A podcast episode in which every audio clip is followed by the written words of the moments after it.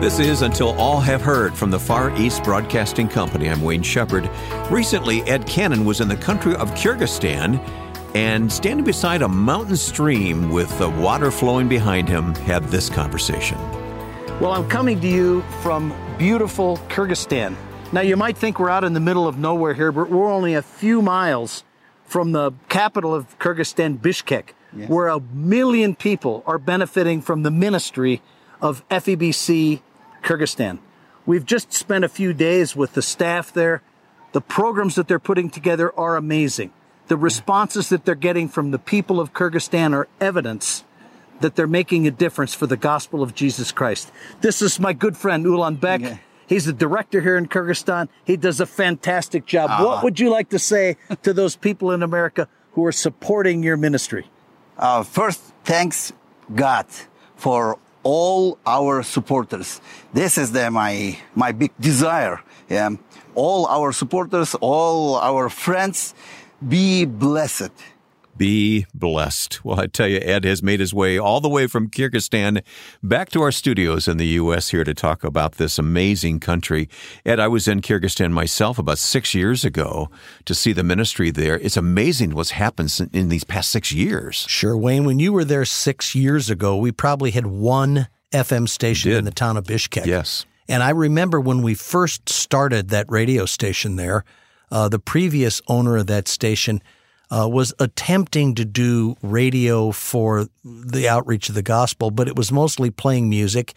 And when I looked at the selection of music songs, very few were even Christian music. Mostly it was Elvis Presley, because that's what people love to listen to. Okay. So since then, we've developed a good strategy on content, and the listeners there are responding to Bible teaching and gospel outreach, which at the beginning we were a little afraid of putting on in that almost exclusively Muslim country with essentially no churches on the ground. Since that time, Wayne, we now have 6 FM stations, literally millions of responses from people through social media and through FM. And it's because of the hard work of this team. You heard briefly there from our director, Ulanbek. And we'll hear again from him in a moment. Yeah, we have a little bit more coming from him. But so we operate 7 FM stations, all with local broadcasters. We have an unbelievably committed staff of men and women there who reach out to the people with question and answers. We have a former Muslim believer who takes live question and answers on the radio about his faith in Christ. And you think about, wow, that's not an easy thing to do in a city that everybody knows you. And he's fearless in his responses to saying, I'm now a follower of Jesus Christ. And I could tell you these stories all day, but let's hear these stories from Ulanbek. Yeah, while you were there, you recorded with the staff there. We're going to hear from several of them. We'll hear from Ulanbek again, of course, and we'll hear from Nurim, a young woman there, and Janysh, whom we've met previously, will be with us here on the podcast as well. So stay tuned for that. But let's go back to Kyrgyzstan now, this country in Central Asia where the gospel is going forth in a Muslim country through FEBC. Last 10 years, radical Islam influences is growing too fast.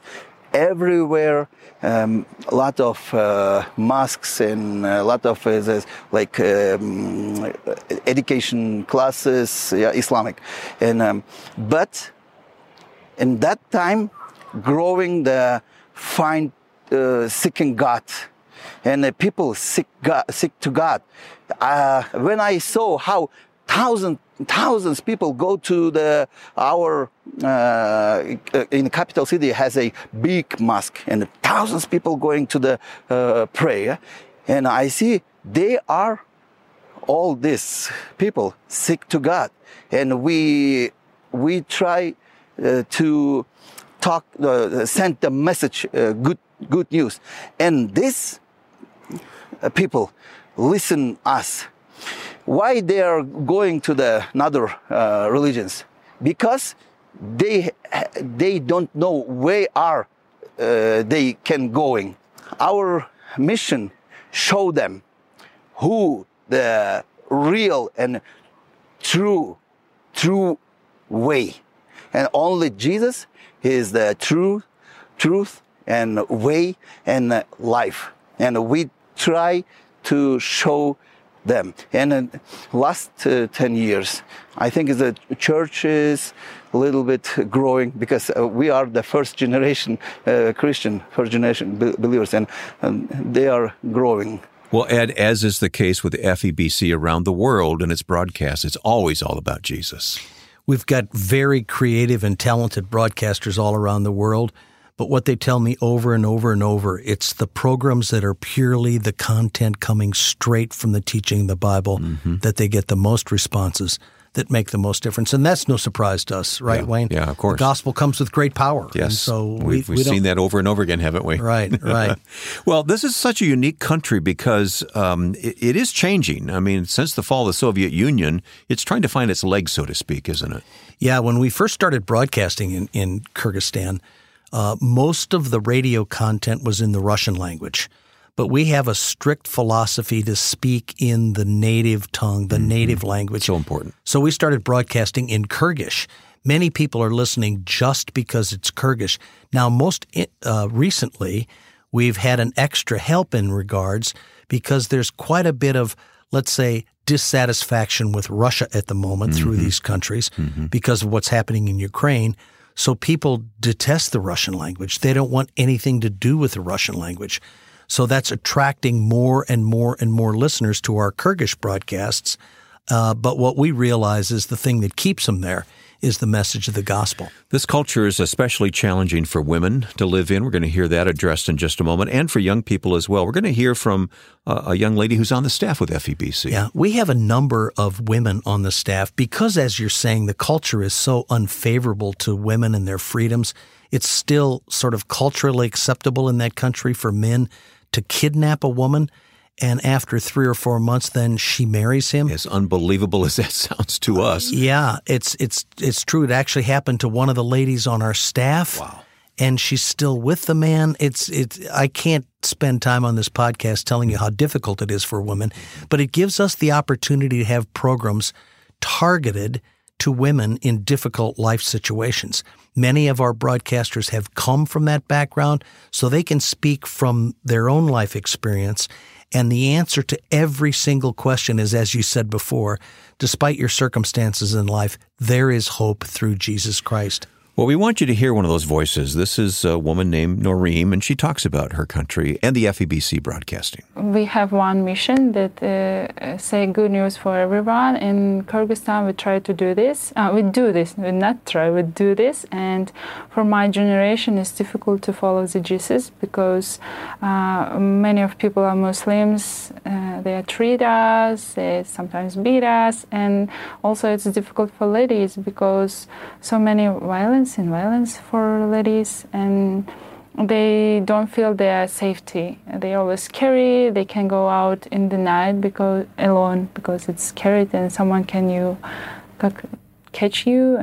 But we don't stop. We continue to say good news to our generation, and we hope that my generation will follow the Jesus. It's that kind of boldness and courage that make our broadcast so effective. I love one of the lines, Wayne, that she used in that. She said, we try to do this.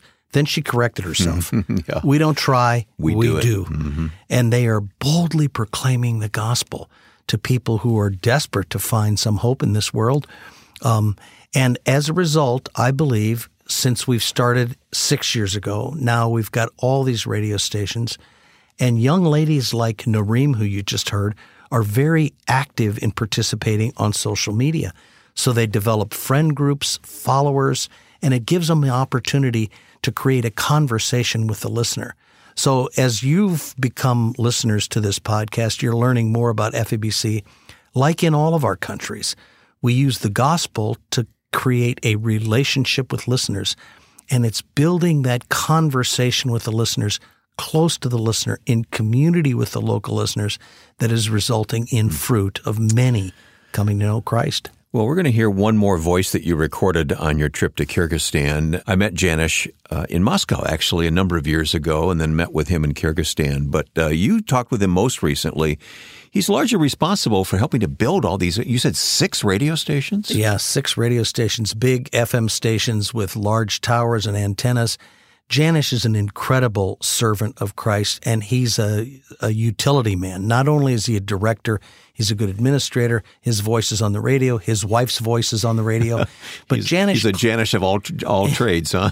I have pictures of Janysh 200 feet high on a tower. It's below zero, and he's welding the antennas on. Oh. He said, I don't want to climb down. My hands are cold. I don't want to climb down because then I'd have to go back and get my hands cold again. So he said, even though I didn't have feeling in my fingers, I finished welding on the bracket to put the antenna up. And this is just an everyday occurrence for Janysh. Yeah. He rebuilds studios. He fixes electronic equipment. He puts his voice on the radio. But most importantly, he has passion to use the radio technology that God has gifted FEBC with there in Kyrgyzstan to reach his brothers and sisters there with the gospel of Christ. We don't have time to go into his incredible testimony, but we did want to share with our listeners what he told you on this most recent trip. My name is Janysh, and I have been working with FEBC already 10 years, since from beginning actually. I'm a station manager here in Kyrgyzstan, and just in the beginning we had just one station here in Bishkek actually.